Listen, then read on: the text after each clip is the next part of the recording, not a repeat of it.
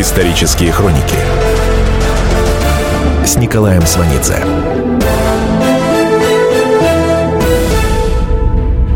Год 1938. 12 января в Москве в Большом Кремлевском дворце открывается первая сессия Верховного Совета СССР. Зал, в котором отныне проходит заседание, сооружен на месте разрушенных Александровского и Андреевского залов. В 1938-м на месте, где ранее располагался трон, стоит статуя Ленина – Ниже статуи в новом зале заседаний Верховного Совета сооружены трибуны на трех уровнях. Две нижние боковые трибуны для руководителей партии и правительства. Сталин также сидит на нижней трибуне. Выше располагается трибуна для выступающих, а еще выше, на самом верху, над залом и даже над Сталином, трибуна для председателей палат советского парламента и их заместителей. Вот на этой самой трибуне, практически на бывшем тронном месте, в январе 1938 года сидит Трофим Денисович Лысенко. Он академик Всесоюзной академии сельскохозяйственных наук имени Ленина, сокращенно ВОСХНИЛ. Он депутат Верховного Совета, он заместитель председателя Верхней Палаты Парламента Совета Союза. Он беспартийный, но это никого не смущает. Трофим Денисович Лысенко – живое олицетворение единства партии и народа. Вместе с Лысенко среди депутатов Верховного Совета маршал Блюхер. Они вместе проходят регистрацию. Это 12 января 1938 года. 31 августа 1938 Василий Блюхер будет снят с должности и затем арестован. Он погибнет в тюрьме 9 ноября после жесточайших пыток. Приговор ему вынесут 4 месяца спустя, приговор уже мертвому.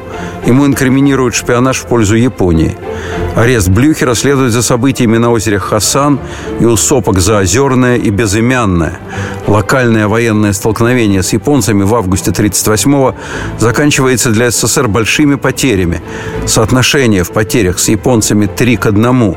Хасанские события демонстрируют неготовность СССР к войне. По излюбленной сталинской схеме должен быть найден крайний. Блюхер – третий погибший маршал после расстрелянных Тухачевского и Егорова. В прессе после Хасана общая интонация бравурная, шапка закидательская. На первой сессии Верховного Совета в 1938-м в числе гостей самый известный советский журналист Михаил Кольцов.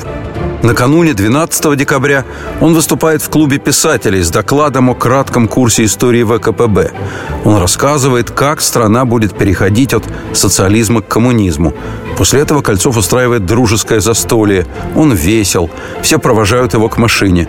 Ночью его арестуют. Расстреляют в сороковом. Учебник «Краткий курс истории ВКПБ», о котором говорил Кольцов, разработан при личном участии Сталина. Из текста Сталиным изъяты наиболее одиозные восхваления в его адрес, способные вызвать недоверие и усмешку. Исключен параграф «Начало революционной деятельности Сталина». Им лично написан параграф 2 для главы 4 о диалектическом и историческом материализме. Отныне это будет официальным изложением марксистской философии. За 15 лет краткий курс издан тиражом в 42 миллиона на 67 языках. Эта книга – советская партийная Библия. За день до открытия первой сессии Верховного Совета 11 января 1938 года газета «Социалистическое земледелие» публикует редакционную статью под заголовком «Оздоровить Академию сельскохозяйственных наук» беспощадно выкорчевывать врагов и их охвостия из научных учреждений. К этому времени арестованы подряд два президента Восхнил. Первый – Александр Муралов, в прошлом нарком земледелия РСФСР. Он расстрелян. Вслед за Мураловым арестовывают исполняющего обязанности президента Восхнил Георгия Мейстера – на посту он пробыл два месяца. Мейстер – выдающийся ученый-селекционер. Сорта яровой пшеницы, выведенные им, высевают на площади вдвое больше, чем посевная площадь пшеницы во Франции. Мейстер в прямом смысле кормилец страны. Арестован как враг народа. В тюрьме сойдет с ума и погибнет. Реальный повод для ареста Мейстера – его выступление с критикой научных подходов Лысенко. Идет второй год большого террора – Арестованы и расстреляны практически все высшие госчиновники, руководившие сельским хозяйством. До весны 1938 года Восхнил руководит в должности вице-президента академик Николай Иванович Вавилов. Таким образом, январская статья в газете «Социалистическое земледелие» с требованием выкорчевывать врагов сельскохозяйственной академии направлена непосредственно против академика Вавилова. В конце февраля 1938-го на должность президента Восхнил назначается Лысенко. В апреле, через месяц после назначения Лысенко, газета «Правда» пишет Последствия вредительства еще далеко не изжиты. Вражеские корешки далеко не выкорчеваны в Академии. Вслед за этим Вавилова убирают с поста вице-президента. По сути, с этого момента они оба, Лысенко и Вавилов, будут ждать ареста. Академик Вавилов – своего, академик Лысенко – ареста Вавилова. Исторические хроники с Николаем Сванидзе. Название Александровского зала, уничтоженного вместе с Андреевским в Большом Кремлевском дворце, связано с орденом святого Александра Невского, одним из высших российских орденов. Зал был украшен шестью картинами из жизни князя Александра Невского. На плафоне инициалы ордена С.А. Санктус Александр, Святой Александр. Ничего этого больше не существует в 1938-м. Но Сталин по-своему использует весь ореол князя, причисленного к лику святых, эксплуатирует его имя в соответствии с внешнеполитическими задачами 1938 года. Весь 1938 год Сергей Эйзенштейн снимает фильм «Александр Невский». Знаменитая сцена ледового побоища Александра Невского с псами-рыцарями снимается летом в Москве в 30-градусную жару. Возле Мосфильма на Потылихе заасфальтировано поле, засыпано опилками, нафталином и солью, залито жидким мелом и стеклом. Так создается скованное льдом Чудское озеро. Премьера фильма состоялась 23 ноября 1938 года в Большом театре. Выбор Большого театра для этой премьеры выглядит естественно. Музыка к фильму написана Сергеем Прокофьевым. Через год, осенью 1939-го, в связи с эвакуацией из Бутырской тюрьмы в Саратовскую тюрьму номер один этапом отправлен заключенный академик Вавилов. Он сидит уже больше года. Ему инкриминированы измена родине, шпионаж, контрреволюционная деятельность, а также вредительство в системе Восхнил Всесоюзной академии сельскохозяйственных наук имени Ленина. В июне 41-го Вавилов приговорен к высшей мере наказания – расстрелу. Вавилов пишет прошение о помиловании. Нарком внутренних дел Лаврентий Берия обращается в Президиум Верховного Совета СССр с запросом о замене смертной казни длительным сроком заключения. Просьба Берии удовлетворена. Берия лично хорошо знаком с Вавиловым. Они не раз встречались в семейном кругу и в Грузии, и в Москве, но это ровным счетом ничего не значит. Продолжение следует. Исторические хроники с Николаем Сванидзе.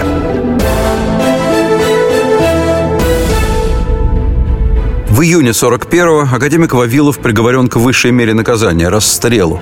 Лаврентий Берия способствует замене смертной казни на длительный срок заключения – в июле 1939-го именно Берия запрашивал у предсовнаркома Молотова санкцию на арест Вавилова. Берия мотивировал запрос следующим образом. Вавилов и возглавляемая им буржуазная школа так называемых формальных генетиков организует систематическую кампанию, которая призвана дискредитировать академика Лысенко как ученого – Незадолго до ареста Вавилов чуть не избил Лысенко. Инцидент произошел на Всесоюзной сельскохозяйственной выставке ВСХВ, впоследствии переименованной Хрущевым в ВДНХ. В какой-то момент между Вавиловым и Лысенко завязался яростный спор. Вавилов схватил Лысенко за отвороты пиджака. «Не троньте меня!» – кричит Лысенко. «Вы не имеете права, я депутат Верховного Совета СССР. Это вам плохо кончится». Вскоре после этой сцены Вавилова командируют в Закарпатье – только что Закарпатская Украина, как и прибалтийские государства, поглощены СССР по советско-германскому пакту Молотова-Риббентропа. Вавилова направляют на изучение новых советских земель. За два дня до отъезда Вавилов приходит в здание президиума Восхнил к Лысенко. Лысенко – президент Восхнил. После короткого разговора с Лысенко Вавилов, красный, выходит из кабинета со словами «Из-за вашей деятельности нашу страну обогнали на Западе по многим вопросам». Продолжение следует. Слушайте «По стране». Ведущая Наталья Андреасен. Каждое воскресенье на радио «Комсомольская правда». Я, Наталья Андреасин, в программе «По стране» разбираю вместе с вами самые необычные истории. Некоторые из них просто удивляют, а некоторые по-настоящему ужасают. Да, кстати, в программе мы всегда разбираем одну из громких историй этой недели с психологом. Слушайте программу «По стране» каждое воскресенье в 20.05 по московскому времени. Слушайте, слушайте. Все-таки в одной стране живем. Исторические хроники с Николаем Сванидзе.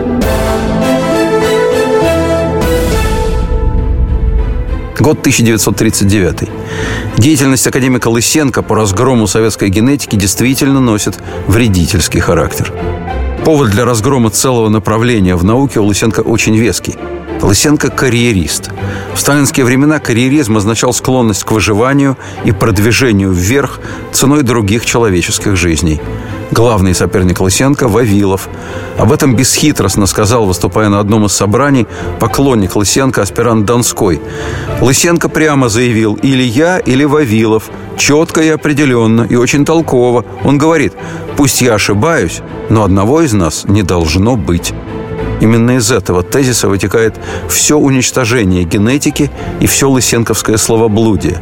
Отсюда генетика – лженаука, генетика – служанка ведомства Геббельса, генетика – продажная девка империализма. Сталину нравится. Это способ давления на естественную науку. Гуманитарное это направление давно под колпаком. Генетика теперь просто убита. Лысенко приговаривает. Кое-кто из ученых поспешил высмеять нас.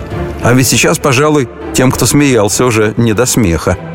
Расстреляны генетики Николай Тулайков, Георгий Карпиченко, Елена Эмме повесилась в камере. Григорий Левицкий, Константин Фляксбергер и Леонид Говоров умерли в заключении. Академика Николая Кольцова будут вызывать на допросы после ареста Вавилова. Корнилов будет тверд, честен, пытается облегчить судьбу Вавилова. Вскоре умрет от разрыва сердца. Его жена покончит с собой. Исторические хроники с Николаем Сванидзе. Взлет Лысенко был молниеносным. В 25 году Трофим Лысенко уезжает с родной Украины в Азербайджан. Дело в том, что в Белой церкви на Украине, где он работал на селекционной станции, он ухаживал за женщиной. Она была замужем. Муж вмешался. Вот тут Лысенко и уехал в Азербайджан. На центральную опытную станцию имени товарища Орджоникидзе. Лысенко начал сеять горох. Он успел посеять его только один раз. Получил неплохой разовый результат. И тут приехал корреспондент газеты «Правда». В «Правде» появляется статья, герой которой – крестьянский парень, агроном Трофим Лысенко. Читаем. Университетов не проходил, мохнатых ножек у мушек не изучал, а смотрел в корень. Далее следует чисто человеческая характеристика Лысенко. Если судить о человеке по первому впечатлению, то от этого Лысенко остается ощущение зубной боли. Только и помнится угрюмый глаз его, ползающий по земле с таким видом, будто, по крайней мере, собрался он кого-нибудь укокошить. А финал статьи лучезарен и безоснователен. У босоногого профессора теперь есть последователи, ученики. Приезжают светила агрономии, признательно жмут ему руку. Больше Лысенко горох не сеял, он отказался. Но его не выгнали с работы, напротив, ему дали помощников. Лысенко начал изучать влияние температурного фактора на развитие растений. Наблюдал недолго, с осени по весну. Выпустил брошюрку. Уже через год после этого Лысенко выступает в Ленинграде на огромном всесоюзном съезде по генетике, селекции, семеноводству и племенному животноводству. На этом съезде председательствует Вавилов. С большой речью на открытии выступает Киров – Лысенко в своем докладе в этой аудитории заявляет, что он пришел к революционной идее, которая произведет переворот во всем сельском хозяйстве. Суть в том, что если подержать семена зимой пшеницы на холоде, их можно сеять весной, как яровые. Лысенко утверждает, все доказано, можно переходить к практике. В «Ленинградской правде» в репортаже со съезда имя Лысенко не упоминается. Зато через три месяца центральная пресса пишет «Колхозник артели «Большевистский труд» на Полтавщине Денис Никанорович Лысенко, то есть отец Трофима Лысенко, высеял весной два мешка зимой пшеницы, закопанной в снег на всю зиму, и будто бы собрал невиданный ранее урожай. Поговаривали, что Денис Никанорович закапывал зерно не в целях эксперимента, а в надежде укрыть его во время раскулачивания. Но это вроде как уже не важно. Летом 21 июля 29 года, еще до сбора урожая, об успехах колхозника пишет «Правда». Потом статьи в газете «Экономическая жизнь». Через два месяца в «Правде» о том же статья наркома земледелия Украины Шлихтера. Нарком пишет Соседи, узнав, что старик Лысенко посеял в мае озимую пшеницу, решили, что он сошел с ума, задурив старей. Но молва о чудесном посеве росла по мере роста озимых – Кроме того, из текстов всех статей получалось, что, может быть, специальное зерно привез отцу его сын Трофим Лысенко по дороге на съезд генетика в Ленинград. Или сын ученый велел отцу морозить зерно. А кроме того, писали, что старик Лысенко со снопиком пшеницы, выращенной благодаря сыну, приезжал в наркомат земледелия. Нарком земледелия прямо пишет «Открытие агронома Лысенко превращает озимые культуры в яровые – Слово «открытие» в научном лексиконе предполагает длительное подтверждение в ходе эксперимента. Но поспешность наркома земледелия Украины в 29 году можно понять. Украина после начала коллективизации напрочь лишена хлеба. Наркому хочется чуда. А тут старик Лысенко со своим сыном и фантастическими цифрами урожая. Ученые относятся к разговорам о лысенковском открытии уважительно, но осторожно. Мол, и раньше было известно о холодной обработке зерна, но внедрять это в широких масштабах преждевременно. Началась была дискуссия в сельскохозяйственной газете. Конец ей положила статья 19 ноября 29 года под броским заголовком «Яровизация озимых. Новое завоевание в борьбе за урожай». Опыты Лысенко вплотную подводят нас к решению зерновой проблемы. Очевидно, что такова официальная точка зрения. То, что открытие Лысенко не приносит плодов, никого не смущает. В конце 29 года под Лысенко создают большую лабораторию в Одесском институте селекции и генетики. Именно здесь Лысенко заявляет, новому селу нужна новая наука, и он ее создаст. Это 1930 год. Самый разгар коллективизации. Полный слом всего, что было раньше в деревне, неразбериха. В этой неразберихе Лысенко призывает сеять озимую пшеницу весной. Он сочиняет нехитрую анкету, рассылает ее по колхозам, чтобы несчастные деревенские жители отслеживали собственную работу. Полным ходом идет раскулачивание, загон людей в колхозы, а тут эти анкеты. Их заполняют случайными цифрами. Цифры ничего не отражают. Партийные органы прессуют. В газетах появляются лозунги «Дадим по рукам антиеровизаторам», «Враг у стен амбара». В каждой колхозной анкете цифры преувеличены немножко. Общий обман гигантский. На Лысенко обращает благосклонное внимание нарком земледелия СССР Яковлев. В 1937 году в статье «Мой путь в науку» в газете «Правда» Лысенко честно напишет «Имея способности и желание, в нашей стране легко стать ученым. Сама советская жизнь заставляет становиться в той или иной степени ученым. У нас очень трудно и даже невозможно провести резкую, непереходимую грань между учеными и неучеными.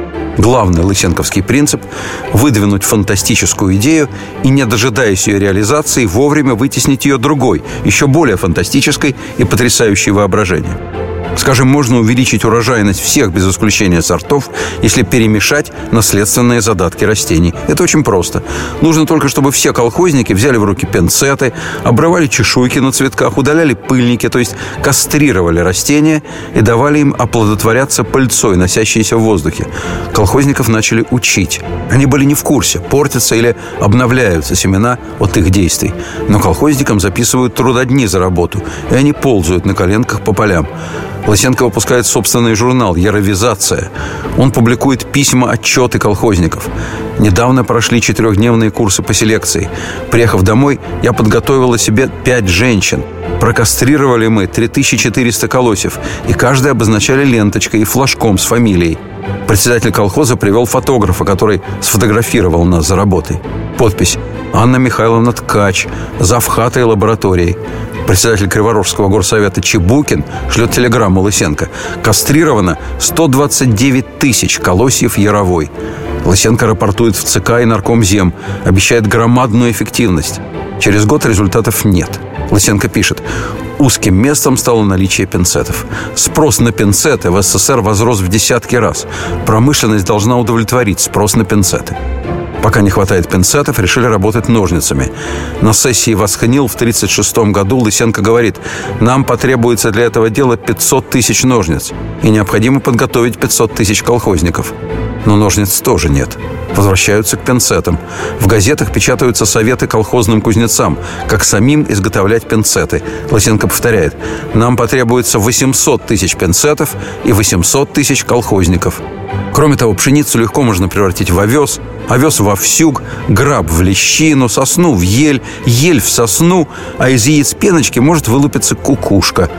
Авантюрный, не отработанные ни наукой, ни крестьянской практикой, позев озимых, так же, как и посадка картошки в середине лета, внедряется повсеместно правительственными постановлениями.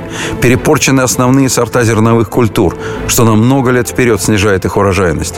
И это при том, что после раскулачивания сортового зерна в стране и так почти нет. Эта вакханалия в деревне была бы невозможна, если бы не раскулачивание. Опытные, практичные, ответственные за свое хозяйство крестьяне остановили бы безумие. Теперь их нет. Они сосланы вместе с потомством, и землю некому защищать. Был второй фактор, который обеспечил востребованность Лысенко. Голод 31-33, карточки 34-го, новая волна голода в 36-м делает лысенковские обещания хлеба и картошки психотерапией для населения. Власть в целях самозащиты раскручивает этого народного академика. Продолжение следует. Исторические хроники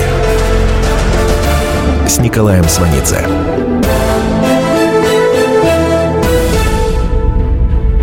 Год 1938. Академик Трофим Лысенко на всю жизнь сохранит презрение к образованию, книги – он никогда не сдает никаких экзаменов, положенных для получения научной степени. В конце 50-х годов он будет хвалиться, что на него работает большой штат переводчиков, и при этом приговаривает. Только на труды этих бусурман коситься нечего. Своим умом до всего надо доходить и пореже на авторитеты полагаться. В особенности на западные, а то не равен час и не туда заведут. Но необразованность Лысенко никогда не мешает ему понимать, чувствовать логику советской системы. В 1935 году Лысенко выходит на трибуну в Кремле на встрече Сталина с ударниками сельского хозяйства. «Товарищи, — говорит Лысенко, — вредители кулаки встречаются не только в вашей колхозной жизни. Немало пришлось кровушки попортить во всяческих спорах с так называемыми учеными. И в ученом мире, и не в ученом, а классовый враг всегда враг». Это фактически публичный донос на своих коллег. Но зал разражается аплодисментами. Лосенко продолжает. Многие ученые говорили, что колхозники не могут заниматься генетикой, потому что для этого надо закончить институт. Но это не так. На основе единственно научной методологии, единственно научного руководства, которому нас ежедневно учит товарищ Сталин, это дело вытягивается колхозами. Продолжение следует. Меня зовут Александр Яковлев. Меня зовут Евгений Арсюхин.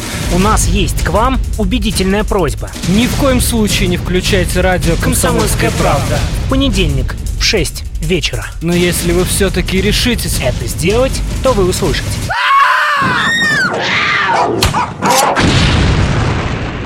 Радиорубка в понедельник в 18.05. Исторические хроники с Николаем Сванидзе.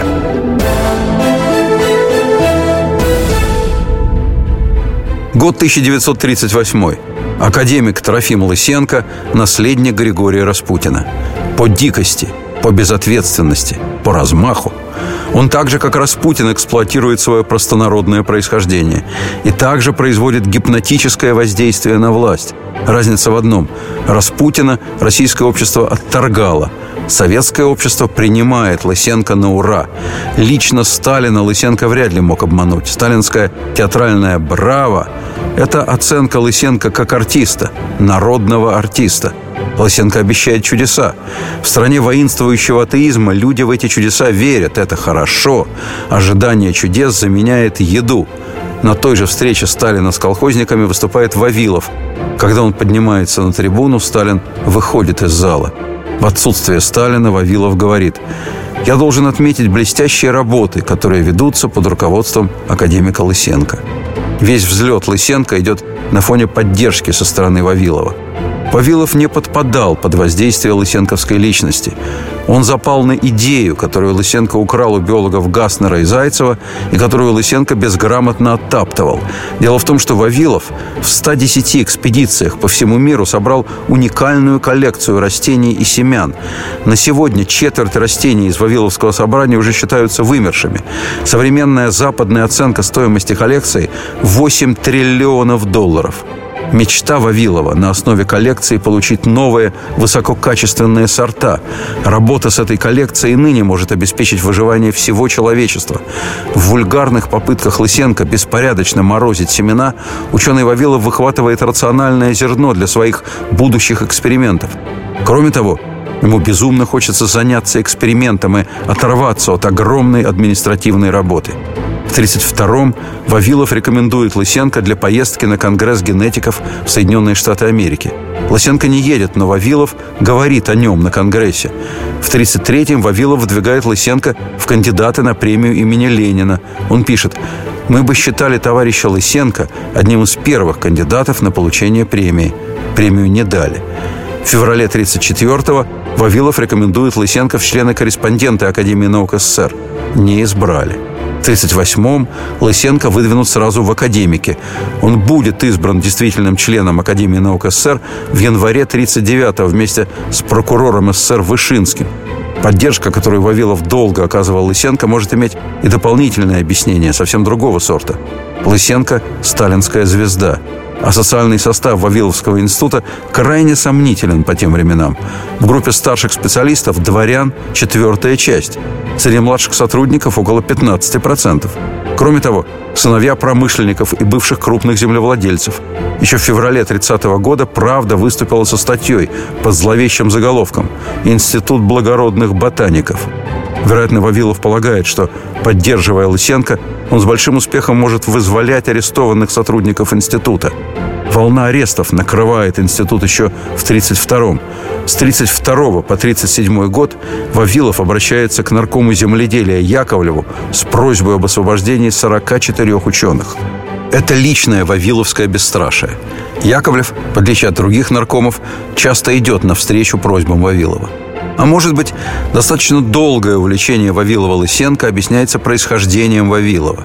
У Николая Ивановича Вавилова с Трофимом Денисовичем Лысенко были разные стартовые позиции.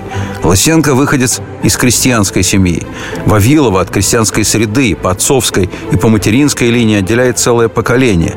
Вот эта разница в одно крестьянское поколение в сочетании с совершенно разными политическими условиями, в которых два молодых человека входят в жизнь, определит судьбу каждого каждого из них, их отношения между собой и с властью. У Лысенко его крестьянство будет главным козырем. У сына бывшего крепостного Вавилова все будет сложнее. Отец Николая Ивановича, Иван Ильич, после отмены крепостного права ушел в Москву, где попал на работу к владельцам Прохоровской мануфактуры, ныне Трехгорка.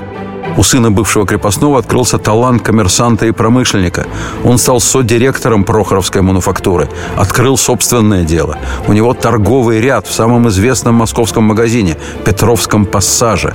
Он очень смел в бизнесе. Он становится миллионером. После 17 года резко уезжает за границу. Семья остается в России – еще в революцию 1905 года 17-летний Николай Вавилов с младшим братом Сергеем участвуют в уличных событиях на Красной Пресне. Это можно было бы списать на юношеский студенческий радикализм, но последующая биография Николая Вавилова говорит о том, что дело было не в возрасте. Николаю Вавилову, вероятно, не удалось избежать своеобразного отечественного комплекса вины перед народом. Он был у него вдвойне силен. Раз, как русского интеллигента перед безграмотным народом. Два, как у сына успешного бизнесмена, выходца из простых. Это настроение Вавилова проявится и в отношении к Лысенко. Вавилов видит всю недоученность Лысенко, но относит ее насчет исторических российских обстоятельств, а значит, обязан помогать, подпирать и покровительствовать ему. Сын миллионера Николай Вавилов в 1911 году получает диплом агронома. У него очевидные исследовательские интересы, он активен. Он ищет возможности научной работы. Он просит принять его практикантом крупному российскому ботанику Регелю в Петербургское бюро по прикладной ботанике, которое ведет самостоятельную научную работу, руководит сетью опытных станций и консультирует Министерство земледелия России. Вавилова принимают в бюро стажером. За шесть дореволюционных лет Вавилов успеет пройти 14-месячную стажировку в Кембридже, поработает в Германии и во Франции, будет преподавать в Петербурге и в Саратове, съездит в экспедицию в Персию и получит приглашение занять пост заместителя начальника отдела прикладной ботаники Министерства земледелия России – в представлении на должность Вавилов получает исключительно высокую оценку. В лице Вавилова мы привлекаем молодого ученого, которым еще будет гордиться русская наука. Его непосредственный начальник, профессор Регель, пишет Вавилову.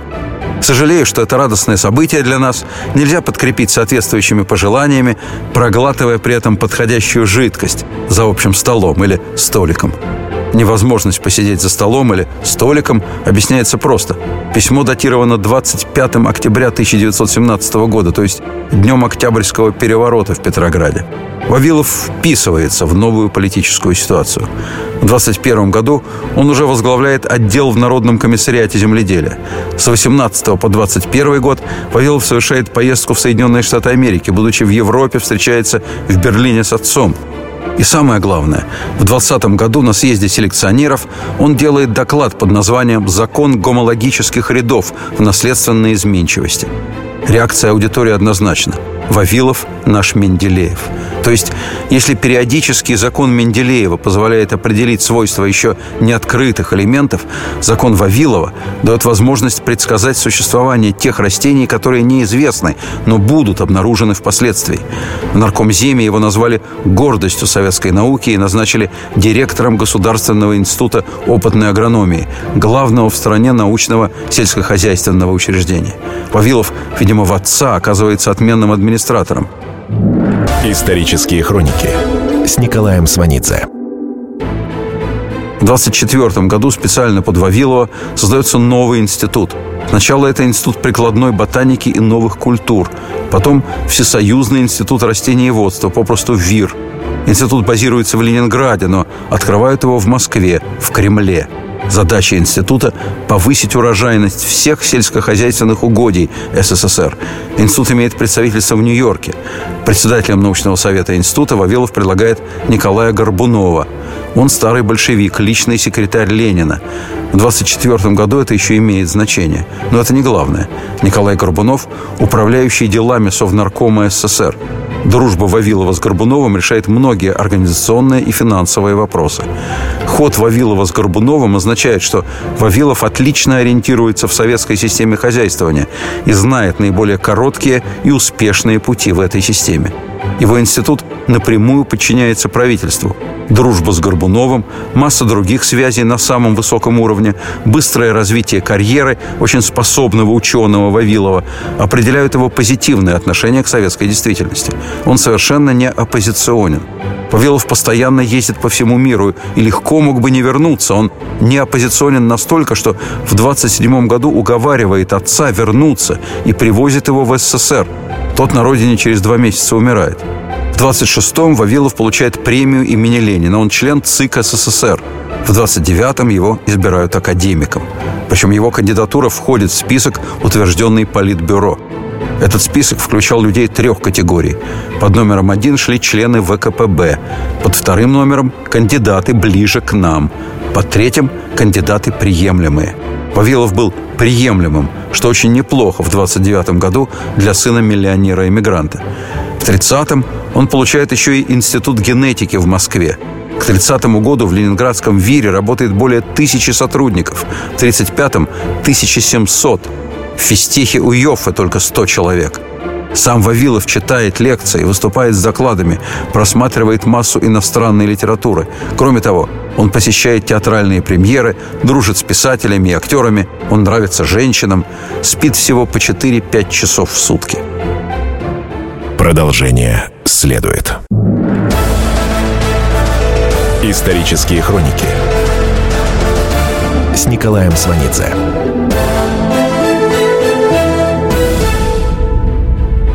В мае 1938-го Николай Вавилов подписывает обращение к Сталину с одобрением репрессий и желанием помочь очистить всю нашу страну от остатков троцкистской и прочей контрреволюционной мрази.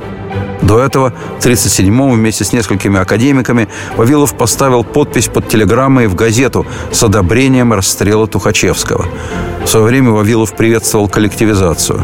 На пленуме Восхнил в мае 30 -го года он говорил, «Товарищи, от десятков миллионов разрозненных индивидуальных хозяйств, построенных на эгоистических принципах, на тысячелетней рутине, мы переходим гигантскими шагами к укрупненному хозяйству, построенному на данных науки. Мы наблюдаем небывалый размах земледелия».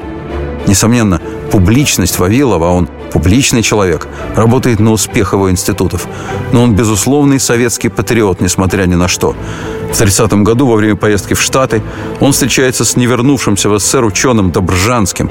Разговор происходит в национальном парке Секвой. Их никто не слышит. Добржанский вспоминает. Вавилов говорит, что нигде в мире работа ученого не ценится столь высоко, как в СССР. Только ради этого можно простить жесткость режима. Продолжение следует. Все проблемы ему по колено. И по пояс любые критики. По плечу разговоры с теми, кто по локоть увяз в политике. Политика в России – это не только скучные речи и предсказуемые выборы. Политика в России – это еще и яркое шоу. Это и схватка не только идеологии платформ, но и характеров и личностей. И потому программа о политике должна быть бескомпромиссной и жесткой, потому что веду ее я, Александр Гришин, политический обозреватель «Комсомольской правды». Политическое шоу «Руки по локоть» с Александром Гришиным. Слушайте каждый вторник в 16.05 по московскому времени. Исторические хроники с Николаем Сванидзе.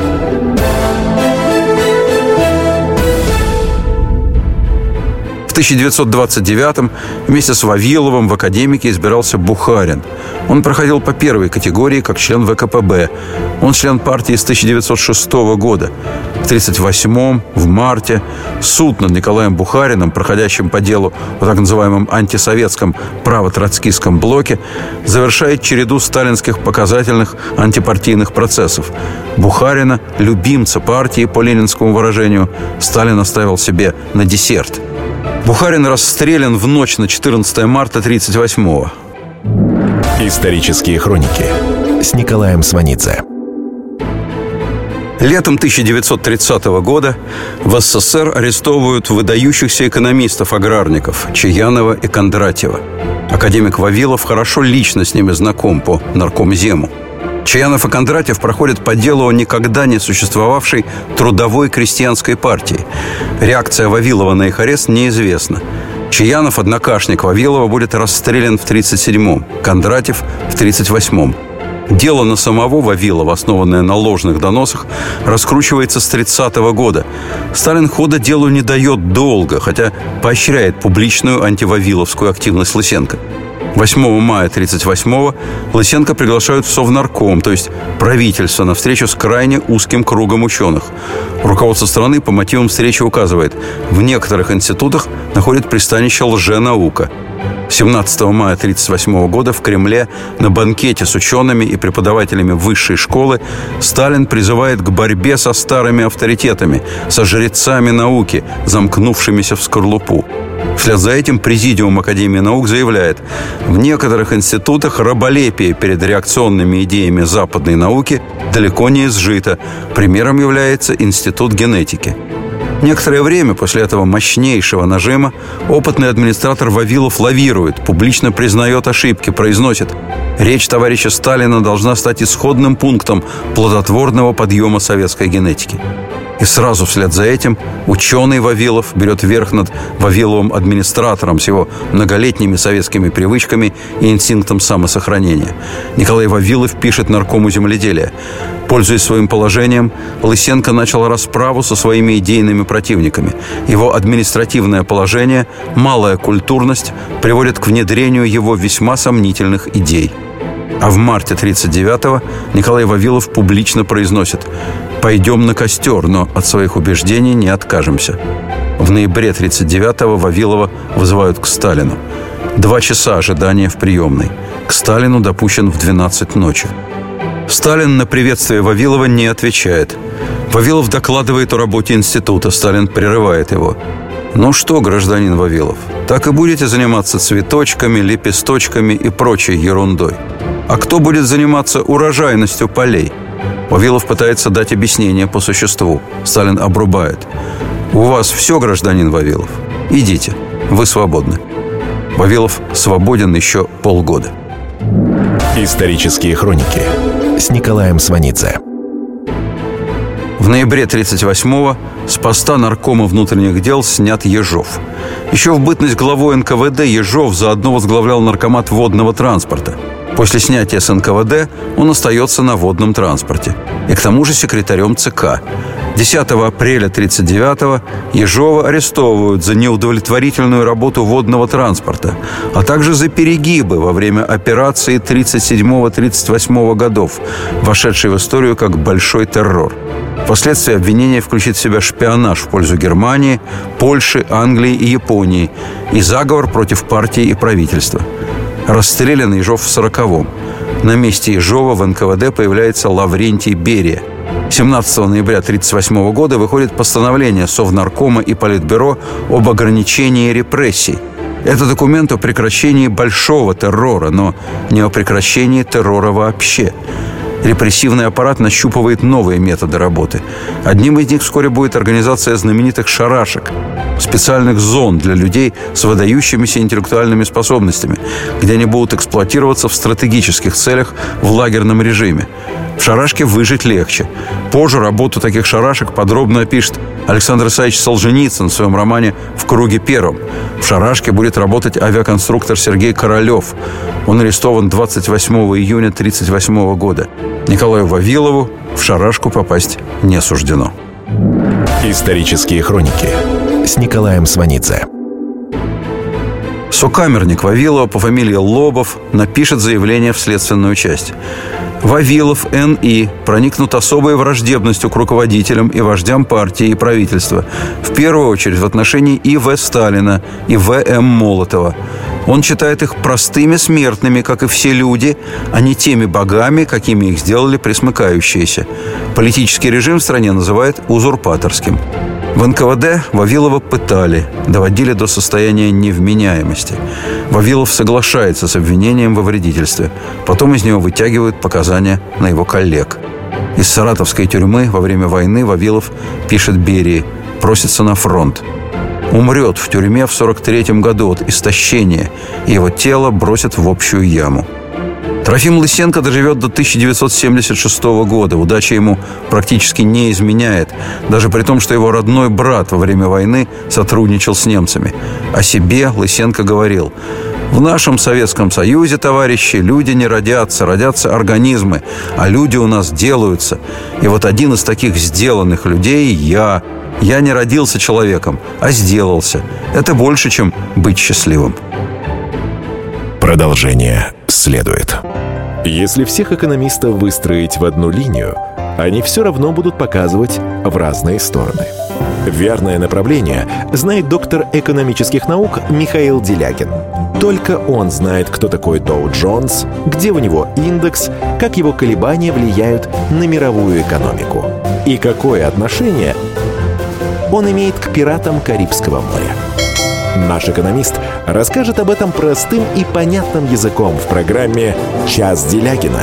Слушайте на радио «Комсомольская правда» по понедельникам в 17.05 по московскому времени.